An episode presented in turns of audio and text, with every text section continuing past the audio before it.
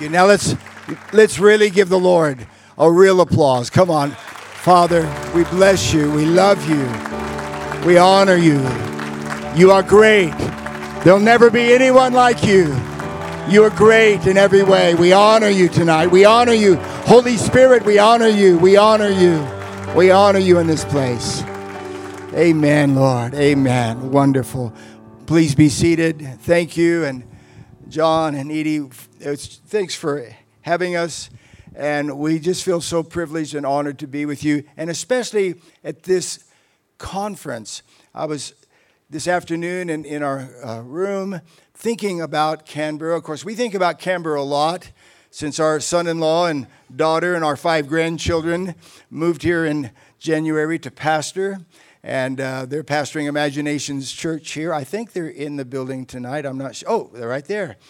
Joe and Dave, why don't you guys just stand up? Yeah. Jesus said, where your, where your treasure is, there your heart will be also.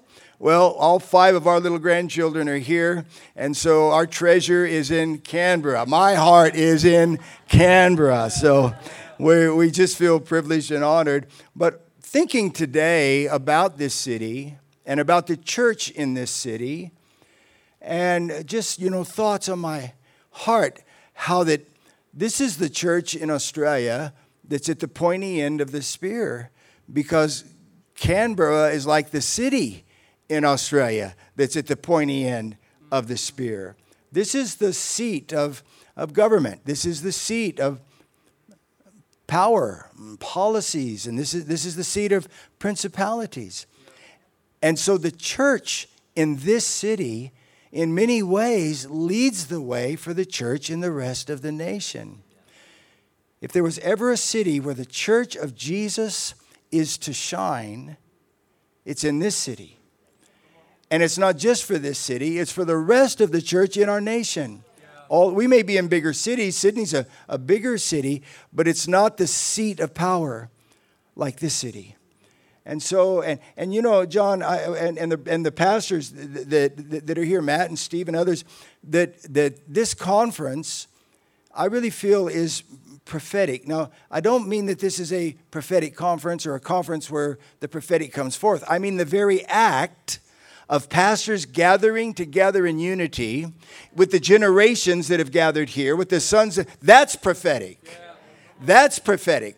And I just tonight was sitting here with this dream in my heart for you guys that the Lord will take this conference. It's been you've been faithful to it for six years, thick and thin, COVID and yuck yuck and everything else, and yet steady as going forward, sowing, being faithful. And I'm asking the Lord to add a zero to the number that this conference will grow to. And if this conference is normally running three or four or five hundred, God will add a zero to that. And that this prophetic conference with more churches joining, more generations joining, and make, make an, an even greater statement, not only to our nation's capital, but to the church, the rest of the church that's in Australia. So, would you please reach your hand out towards me and pray for me in as I share with these next few moments. Father, uh, we feel in many ways that we are on holy ground because we, have, we are here in the name of the Lord Jesus and the Holy Spirit is present. And you, Holy Spirit, are, ooh, you're everything. And we, we love you. And I need you so much right now, Holy Spirit, to help me.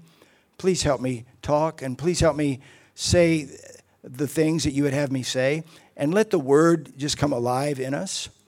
And Lord, we, we're not really here to see a preacher or a man. We really would like to see Jesus. We really would like to see the, the moving of God. That's what we would really like to see. And so that's what we're asking for tonight. And help, I pray, in Jesus' name. Amen. A.W. Tozer said that a frightened world needs a fearless church. And how many know the world is, is frightened? What the world has been through is unprecedented. Uh, it's almost like everything that can be shaken has been shaken, and there's still a whole lot of shaking going on. And a frightened world needs a fearless church. And so, what does a fearless church look like? I mean, the, the, the, what, what is a courageous church? You know, the, the world does not need a confused church. The world may be confused, but it doesn't need a church to be confused. And the world doesn't need a compromised church. Uh, honestly. And, and, you know, I used to, you know, a lot of my thinking is, yeah, but what the world, you know, really needs is a contemporary and a cool church. Well, maybe, but it needs a courageous church much more than that. A courageous church and a fearless church. And so, what does a fearless church look like? And I know one of the things that a fearless church looks like is that it's a church that's not afraid to follow Jesus, to follow him. The church in the Western world does not ask people to follow Jesus. We ask people to believe in Jesus. We ask people to pray a prayer and raise their hand and believe in Jesus. But the problem, of course, is that we have many who believe in him, but not many who behave like him. And this city and this world does not care what we believe, it cares how we behave. And to follow Christ, to follow Him, not just believe Him, not just believe in Him. This city doesn't, it's not just to believe in Jesus, it's to be Jesus in our city, to be like Jesus in our community, in our, in our schools, to follow Christ. I mean, to believe, well, who, who wouldn't believe? That, how cool is that? I get heaven, I get eternal life, I get all my sins forgiven, and all I have to do is raise my hand, and I get a future and a hope. I'm in. But to follow Christ is to be like Christ. And Paul wrote this to the Romans in Romans chapter 8 and verse 29. It says this. Can you see that on the screen? Look, well, that's a nice looking screen. For God knew his people in advance, and he chose them to believe in his son. So, sorry? I don't, I don't, my, my glasses. Let me read that again. Stay with me now. You can't believe, you don't have to believe everything the preacher says. You just have to believe everything the word says. Okay? Okay? So, for God knew his people in advance, and he chose them to become like his son, so that his son would be the firstborn among many sons and daughters, among many brothers and sisters who were just like him. Many brothers and sisters who not only believe in him, but are becoming like him. You know what? I can believe in Jesus and still be unkind to you. But I cannot follow Jesus and still be unkind to you. And Paul wrote this to the Macedonian church in Philippians chapter 2, in verse 15 Become, become blameless and harmless, children of God without fault, right smack dab in the middle, right in the midst of a crooked culture, crooked, canceled COVID culture, and I can't think of any more C's. In the midst of a crooked and a perverse generation, right there, right there. The church of Jesus is not to be hid away trying to protect itself from the world. The church, he says, to, sh- to be blameless and harmless, children of God without fault, right in the middle of a crooked and perverse generation whose loony as can be within its thoughts and its philosophies and its ideas a perverse generation among whom you shine as lights in the world. That's what followers of Jesus Christ are all about. Shining as light. We don't sit back and, and, and criticize the darkness. We shine as lights. We shine in this darkness. Jesus said in John chapter 9 and verse 5 as long as I am with you, I am the light of the world. Now, I like that. I like that. But then he said in Matthew 5 14, you are the light of the world. I like John's version better than Matthew's version. You are the light of the world. And then two verses later, he shows us what this actually looks like. What does it look like to be the light of the world? It doesn't mean to light my turn my phone on in a concert and wave it. What does it mean to be the light of the world? Here's what Jesus says, "Let your light so shine so shine before men, women too, in the culture, let your light shine before them. This isn't secret stuff, this is outdoor shiny stuff. Let your light so shine before men that they may see your good works, your kind works, your selfless works, your Christ like works, your merciful works, and glorify not you, but the one in whose name you're doing all these good works, your Father in heaven among whom you shine as lights in this world. That's what followers of Christ do. The world is not our foe, it's our field.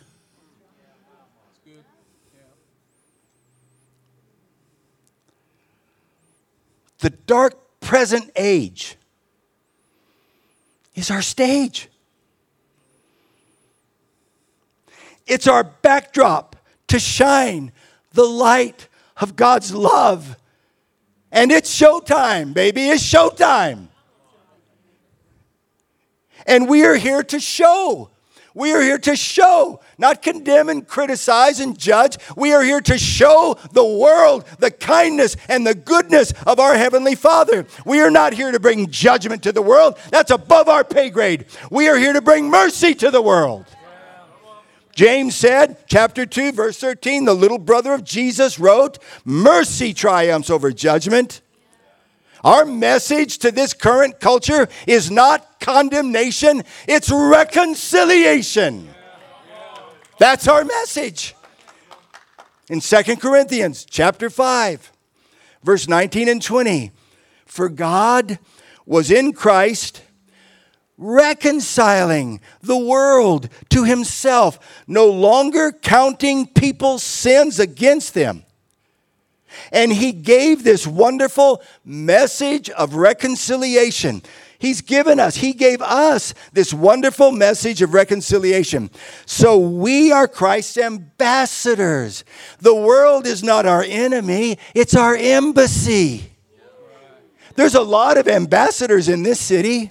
Caroline Kennedy, the daughter of John Fitzgerald Kennedy, is the American ambassador right here tonight in Canberra. This is a city of ambassadors. We are ambassadors of Christ, and God is making his appeal to this city through us. And we speak for Christ when we plead to Canberra please come back to God. This is our mission and this is our message. Now, I've been thinking a lot about what it truly means to follow Christ. If you, like me, have been to other nations and visited the church of Jesus in other nations, I remember three days that I spent with the underground church in China. I didn't even think I was a Christian after spending 72 hours with real Christians. I felt I needed to come home and get saved or something because I thought, I thought they, they, they asked me, Would you teach us the Bible? Would you teach us the Bible? Please teach us the Bible. And I said, Would you teach me how to love Jesus? I'll teach you the Bible if you'll teach me how to love Jesus because I thought I loved Jesus until I met you. Why is it that when I go to other nations so many times in so many places, I mean from China to Cambodia to India, it doesn't make any anywhere I've been in the world, it seems like the Christianity and the Christians that I meet in those nations are so much different than the Christians in the American church, Western world church. And I think it's because in the rest of the world, they invite people to follow Jesus. But in the Western world, we just invite people to believe in Jesus. Now, this evening, if you'll stay with me, and if the Lord will help me, I want us to understand a little bit more what it means to be a follower of Christ and not only a believer in Christ. And so I want us to look tonight at the two sides of the coin of faith. If, co- if faith were a coin and I could flip that coin and hold it in my hand, there would be two sides to it. And I want us to look at these two sides of faith this evening. The first side of the coin of faith is only if. It's an only if faith. I believe only if faith. The other side is even if. Even if. I believe even if kind of faith. And this is the difference between being a believer and a follower. Now, we're all familiar with the story in the book of Daniel of the three Hebrew young men who would not bow down when they heard the music and the trumpets to the golden image that Nebuchadnezzar set up. These three young men, Shadrach, Meshach, Abednego. And when the king heard that they weren't going to bow down because they only bowed to the Lord God, to the king of the universe, and not to a golden statue or a man. Well, Nebuchadnezzar was so angry he was furious.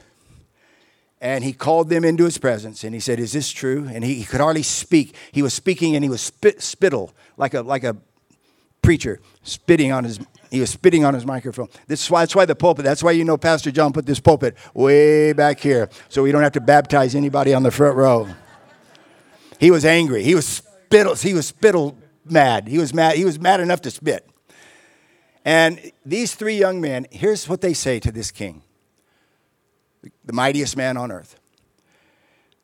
Chapter 3 of Daniel, verse 17 and 18. If we are thrown into the blazing furnace, the God whom we serve is able to save us. He will rescue us from your power, your majesty, but even if, but even if he doesn't, See, see, we're not loyal to him only if he does.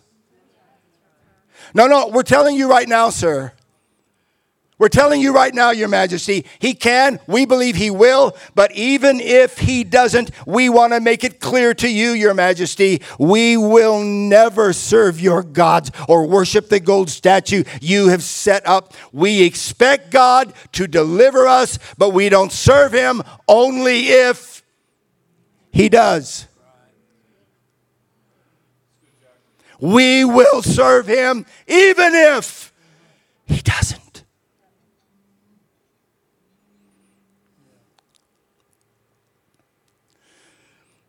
In Matthew's gospel, Jesus tells the parable of the sower.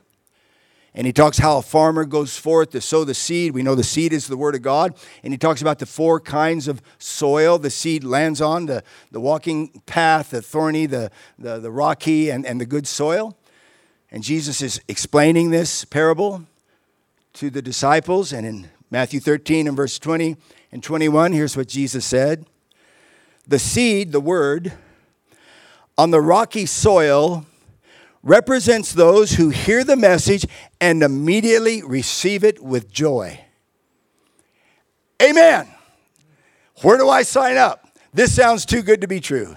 All of this in heaven too? I'm in with joy immediately. But, but, since they don't have deep roots, they don't last long. They put their hand up, they prayed the prayer, they believe, they believe, they believe, but they don't last long. They fall away. As soon as they have problems or are persecuted for believing God's word. They are only if believers. I receive Jesus with joy and believe only if he fixes my problems and I'm not persecuted for what I believe. Only if. Only if faith is based on what God does, even if faith is based on who God is. Only if faith is strong as long as God meets my expectations and answers my prayers and brings my breakthrough and acts like I think He's supposed to act. Even if faith is not based on my conditions, but on His character.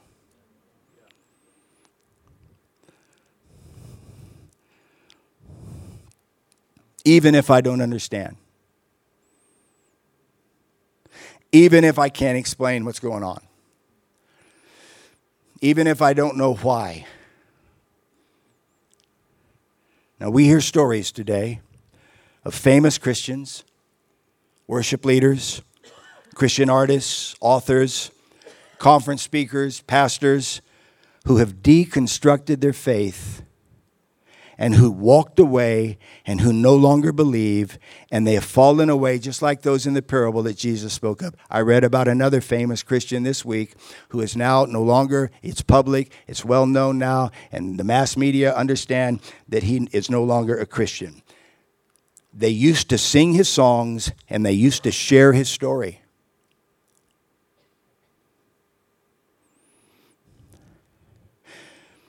And we know some of them. It's much easier to deconstruct and only if faith than it is to deconstruct and even if faith. I read this passage last night when we were talking about naming our, our, darkness, calling our darkness night, and I want to read it again from Habakkuk chapter 3 and verse 17. Even if the fig tree doesn't blossom, and there's no fruit on the vines. Not only if, Lord, I'm here, I'm for you, and I'm loyal, only if the fig tree can blossom and there's some fruit up. No, even if the olive tree fails to produce and the fields yield no food at all. Not only if they do, even if they don't. Even if the sheep vanish from the sheep pen, even if I look around and I'm thinking, where are the sheep? Where are they? How come the sheep haven't come back? Not only if they come back, Lord, even if they don't come back, even if there's no cows in the stalls, still I will rejoice in Adonai, and I will take joy in the God of my salvation, not only if, even if.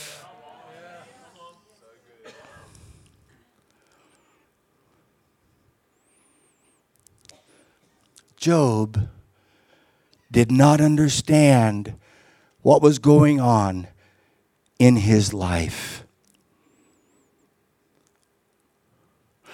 One day, he's serving God and everything's good. And the next day, calamity and catastrophe and tragedy strike all at once. The people literally are lined up. The bad news messengers are literally lined up outside of his door, letting him know that everything he loved, everything that was near and dear to him, was absolutely gone and destroyed, and he did not know what he had done wrong. What have I done? He didn't know what was going on. He didn't know why God wasn't acting like God is supposed to act.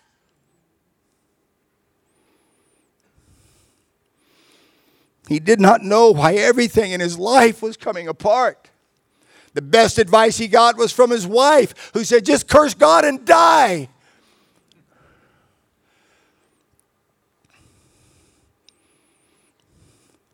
You see, Satan had said to God, Job only serves you because you bless him and you prosper him and you protect him. I'm telling you, his loyalty is only if. And yet, in Job 13, verse 15, he shouts with every ounce of breath he has left in his lungs, even if he killed me. though he slay me. Even if he kills me. I'd keep on hoping, I'd defend my innocence to the end. Just wait. This is going to work out for the best and my salvation. Even if. David said in the 23rd Psalm and verse 4 even if I go through the deepest darkness, not only if you keep me from that place, God, even if I go through the deepest darkness, I will not be afraid. Lord, you are with me. Your shepherd's rod and their and staff, they protect me. I am here for you. I am loyal to you, and I'm not loyal to you only if I am loyal to you even if. In the New Testament, Jesus invited the rich young ruler to follow him. In Luke 18 and verse 22, we know this young ruler recognized Jesus. He bowed down to him. He called him good master. He knew that Jesus had the key of eternal life and he wanted to know what it was. He knew where to come. There was no doubt in his mind that he was in the right place talking to the right person. And Jesus talks to him about the law of Moses. And he says, I, am good, I'm good, I'm good, yeah, I'm good. I'm sweet with the law of Moses. All, it's good, it's good. He's getting happy, he's getting blessed. And then Jesus says this to him in verse 22 of Luke 18. There's still, there's still one more thing you need to do sell all you have and give the money to the poor, and you will have riches in heaven. Then come and follow me. But when the man heard this, he became very sad because he was very rich. He was very sad because he was very rich. Very sad, very rich. And in Matthew 9 9, Jesus saw a man called Matthew sitting at the tax booth, and he said to him, Follow me.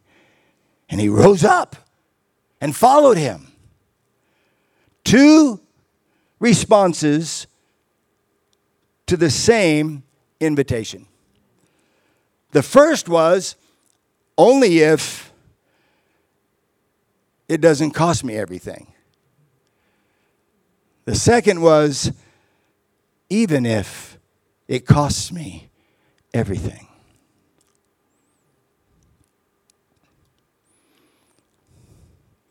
Good friend of mine this past week said about only if and even if. He said, it sounds a little bit like the difference in marriage with the marriage contract compared to a marriage covenant.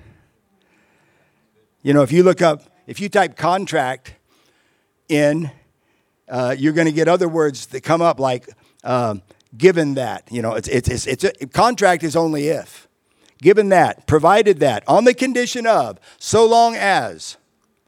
But marriage is not a contract, it's a covenant.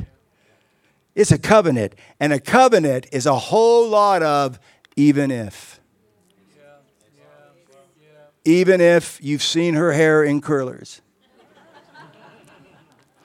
I, we talked last night about Carol and I three weeks ago celebrated 47 years of marriage. And I can tell you right now, that girl would not stay married to me if it was only if. She stays married to me even if. Even if he's a mug. Even, even, even if even, even if and I don't even want to keep going on this with thought because we could go down it down it for a while but it's but if you want to what's the what's the what's the key to longevity in marriage 47 years for us. I hope it works out. We're still working on it. We're, we're going to keep going at it. But I can tell you the key to longevity in marriage is the same thing to the key to longevity in following Christ it's even if.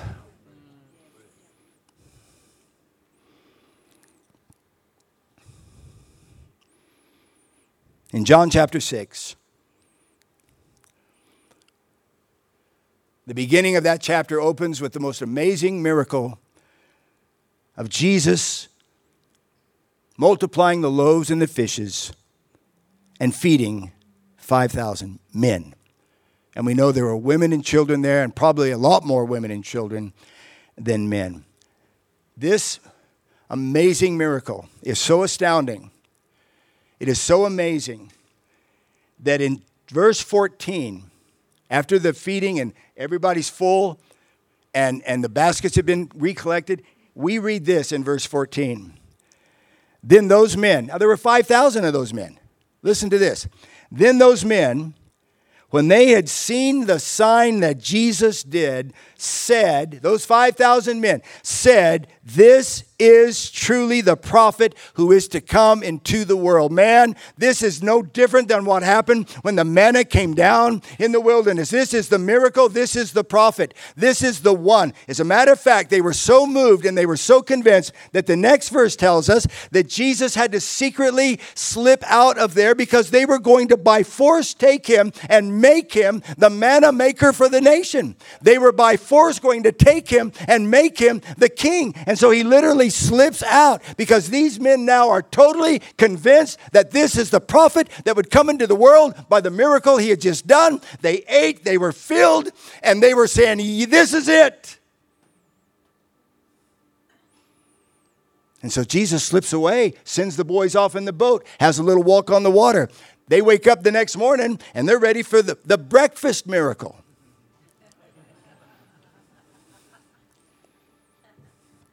And they can't find him. Where did he go? Where did he go? He's in Capernaum. That's not far, just some kilometers away. Easy walk. And he's in the temple. And the rest of John chapter 6 is just so fascinating. And they come to Jesus. They are serious. They're serious about making him king. And Jesus says to them, You know what? You seek me because you ate the loaves and were filled, and now it's breakfast time. I added that, but that's not too hard to see. And you know what those knotheads said to him? What sign do you perform that we may believe you? Breakfast. And they had just said, a few verses before, they saw the sign and they had just said, We're convinced we know that this is the prophet that is coming to the world. And now they're saying, Do it again. Show us the sign. Show us the sign. And then Jesus began to say, This, you're here for bread that perishes. You're here for bread that, that he said, I'm talking about bread. I'm talking about the true bread that came down from heaven. And it's me. It's me. And if anyone eats of this bread, they'll never be hungry again. That's what they had in mind, that they would never be hungry again. And so they said to him, Well, give us of this bread. And Jesus says, You want this bread? You want this bread? I am the bread. You must eat my flesh. You must drink my blood.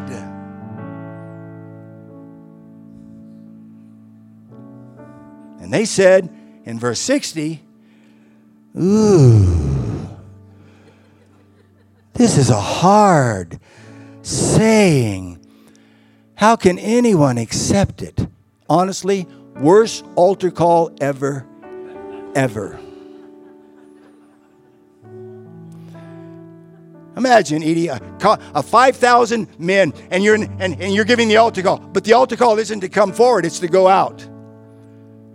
And that's what then we read the famous John 6 6 6.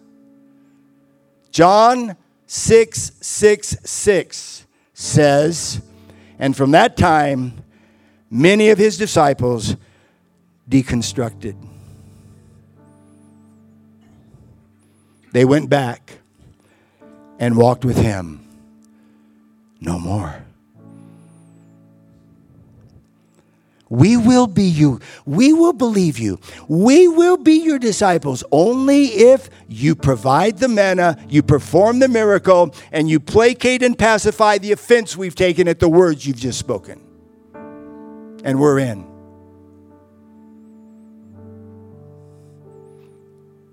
And they walked away from him.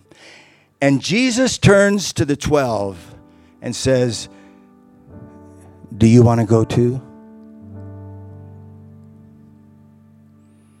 And Peter says, Lord, he doesn't say, Where would we go? He says, To whom would we go? To whom would we go? You have the words that give eternal life. We believe and we know you. You are the Holy One from God. Lord, even if the crowd walks away from you, even if the most famous people I know deconstruct their faith, Lord, even if you don't do another miracle, Lord, even if your sayings are hard to understand, Lord, we do not serve you and follow you only if we serve you and we follow you, even if.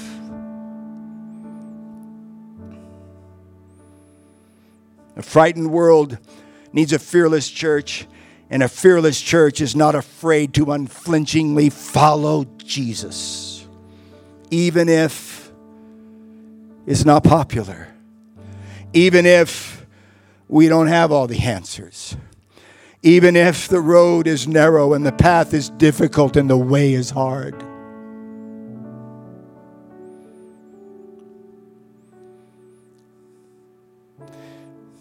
Peter knew Jesus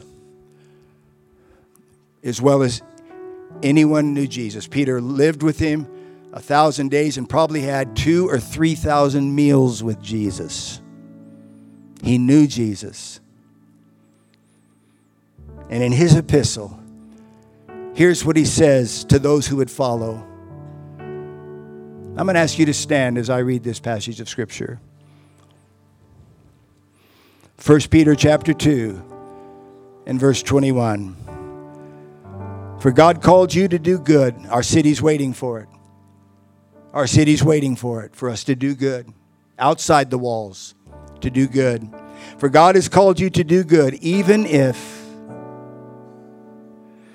it means suffering. Just as Christ suffered for you. He is your example, and you must follow in his steps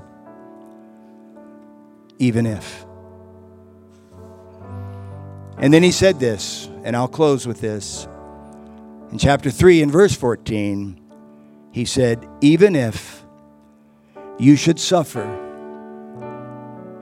See, believers don't want to do that, but followers will. Even if you should suffer for righteousness' sake, you will be blessed. Have no fear, fearless church, nor be troubled. So,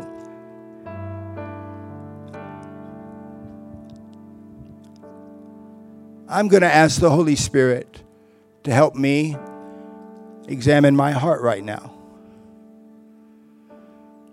And I'm going to ask the Holy Spirit to help you examine your heart right now.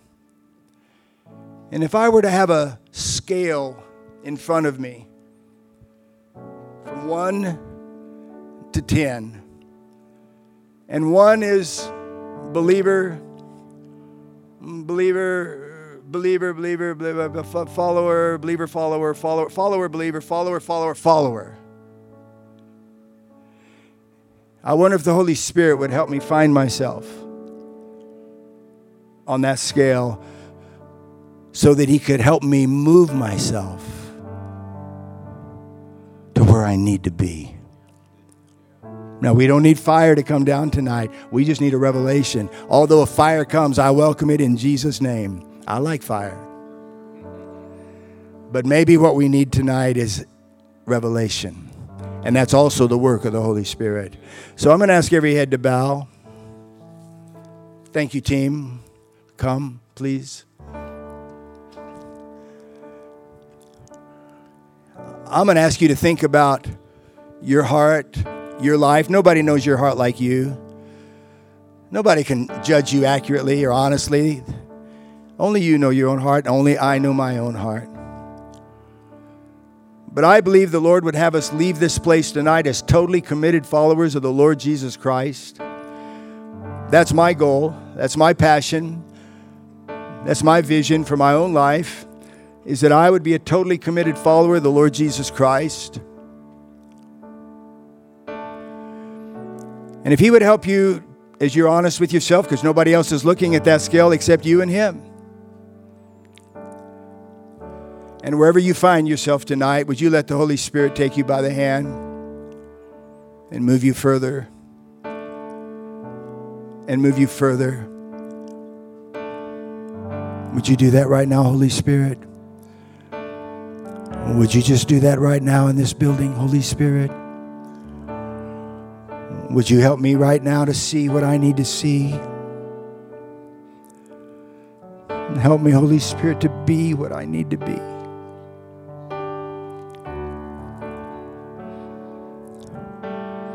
I want to finish well. I want to finish well.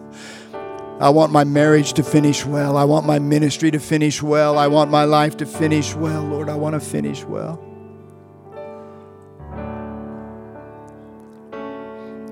Where you lead, I'll follow.